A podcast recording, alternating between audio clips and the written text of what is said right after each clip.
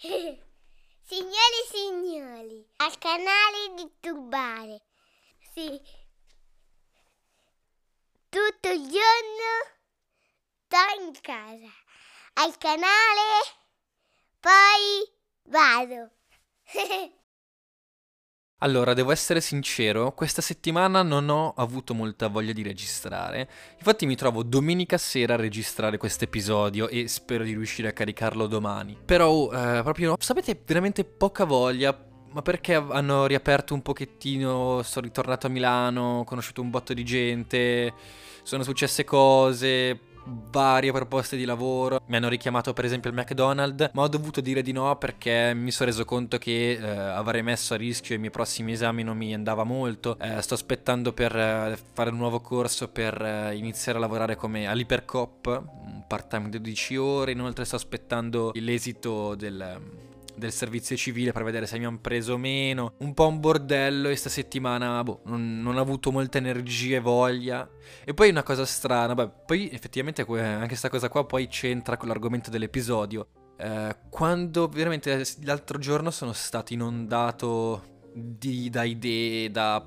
Mh, mm, o progetti futuri e ogni volta che nella mia vita avevo qualcosa in mente fatto, ho fatto, sempre veramente fatica ad attuarla e ci giravo attorno, attorno, attorno perché non avevo la forza di concentrarmi in qualcosa di nuovo e di figo. E allora eccomi qua, anche se ho poca voglia di registrare perché so che sarebbe veramente uno spreco non portare avanti e uh, fermarsi per una, finta sta- una fittizia stanchezza dovuta alla paura di essere se stessi. Inizio subito con un, un pensiero che, che penso che sia la mia filosofia di vita. Uh, una cosa che io vorrei eh, trovare, una cosa che secondo me mi potrà permettere di vivere bene la vita e ci permetterà sicuramente anche voi ascoltatori di vivere meglio. Secondo me la chiave fondamentale per vivere bene la nostra vita è la fiducia in se stessi. Con essa magari non potremmo arrivare dove vogliamo arrivare, ma sicuramente potremo provarci godendoci il nostro obiettivo molto bene,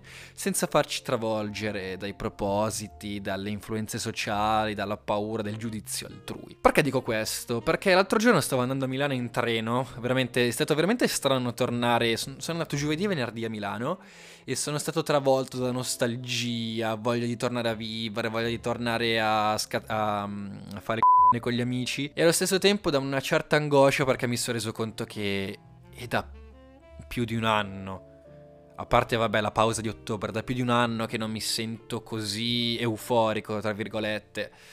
Così cioè, oh, una situazione, mi sono trovato in una situazione in cui la, mm, la, possibilità di tornare a fare ciò che vogliamo fare mi ha creato entusiasmo, ma anche altrettanta paura e dubbio in me stesso. Allora, eh, comunque stavo, ero in treno e stavo leggendo alcune pagine di un libro che si intitola The Almanac of Naval Ravikant. Eh, lui è un, eh, un, un, imprenditore della Silicon Valley, il suo libro l'ho conosciuto grazie a Montemagno, veramente fonte di ispirazione incredibile quell'uomo. Mm, lo ascolto abbastanza spesso il suo podcast quando faccio da mangiare, quando provo a fare le fettine di pollo impannate, oppure vabbè vi racconto sta roba l'altro giorno, stavo ascoltando, sì, probabilmente Montemagno, però volevo mangiare un po' sano e praticamente mi ero aperto una scatoletta di fagioli, no? li ho messi nella, nella, padella per scottarli un pochettino, no? E io ero convinto di aver acceso il fornello, tanto che lo smuovevo con la palletta di legno, la muovevo i fagioli per, eh, capito, no? Per non far sì che si bruciassero, ma che tutti cuocessero insieme, no?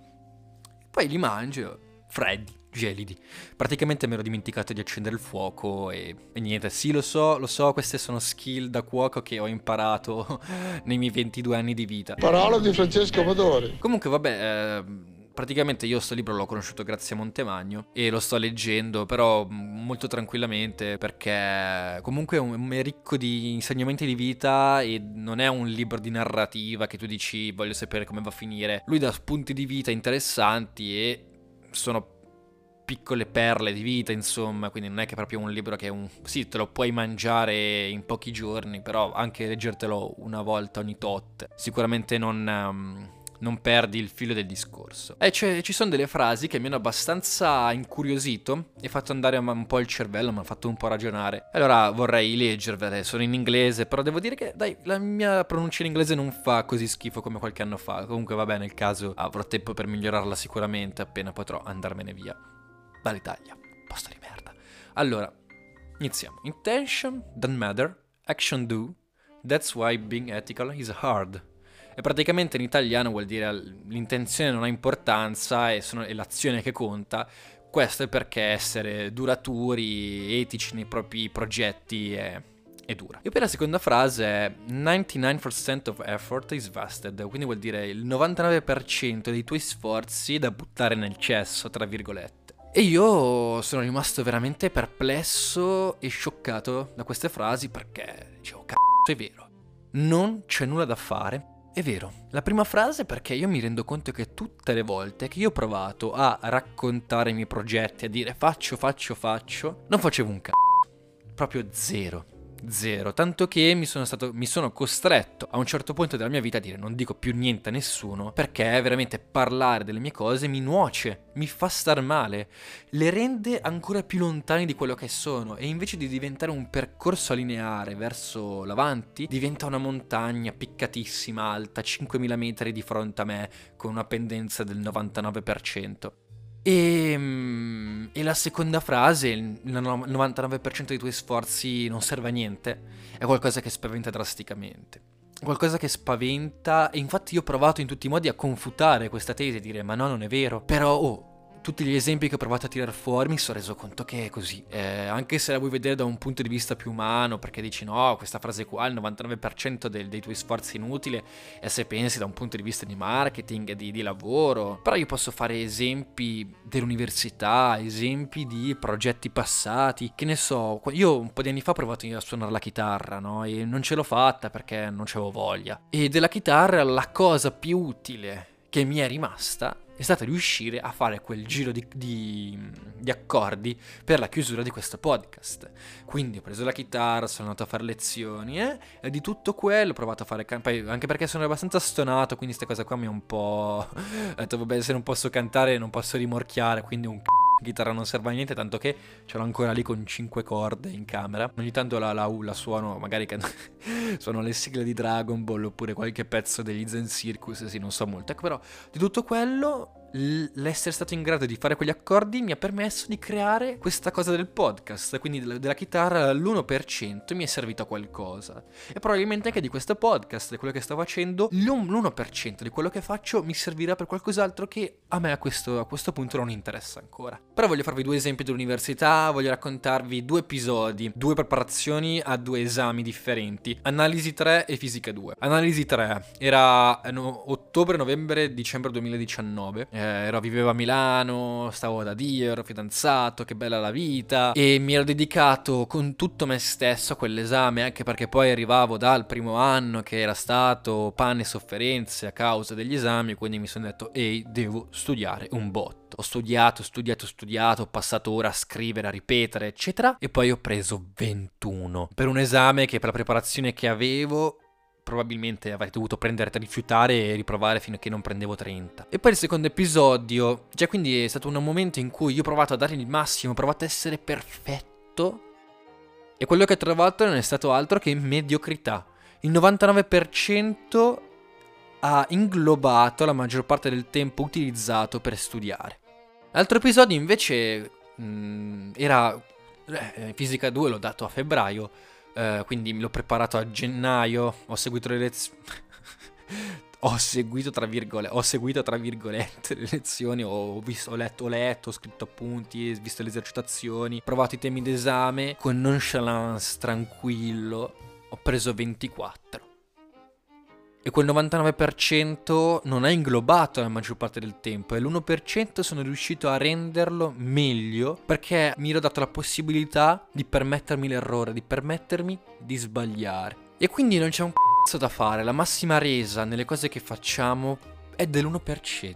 Dunque secondo me dobbiamo smettere di cercare la perfezione in quello che facciamo, iniziare a muoverci e cambiare la nostra ricerca. Ed è una frase che effettivamente detta così ha senso, però nel concreto, nel pragmatico, che cosa vuol dire, che cosa mi lascia, che cosa devo fare per trovare la fiducia in me stesso e riuscire a valorizzare quell'1%. Allora, come prima cosa dobbiamo capire, devo capire, questo è un episodio che io faccio perché sono cose che io vorrei sentirmi dire. Ah, abbandono l'idea che sarai perfetto in quello che fai, abbandona l'idea che sarai il migliore. Devi trovare la tua postazione, la tua posizione e riuscire a capire che cosa puoi valorizzare al meglio, senza escludere tutto il resto. Per trovare la fiducia in se stessi, secondo me, non bisogna fare altro che fare, smettere di dire di fare e muovere il culo. Per esempio, per esempio, a me è capitato spesso di conoscere ragazzi che avevano già chiaro l'idea dell'università, che cosa volevano fare, fare fisica relativistica, andare a studiare lingue per andare a fare lavoro sull'isola dove c'è Peter Pan, non lo so, proprio specifici fino a... proprio da, con i puntini nemmeno sulle I sulle O. Mentre io non sono io non so cosa farò domani, no, domani so cosa farò, però non so che cosa voglio fare l'anno prossimo, non so se riuscirò a laurearmi, non so se riuscirò a fare la magistrale, non so se avrò voglia di farla, non so se eh, domani mi sveglio e trovo l'amore della mia vita, no, non penso assolutamente.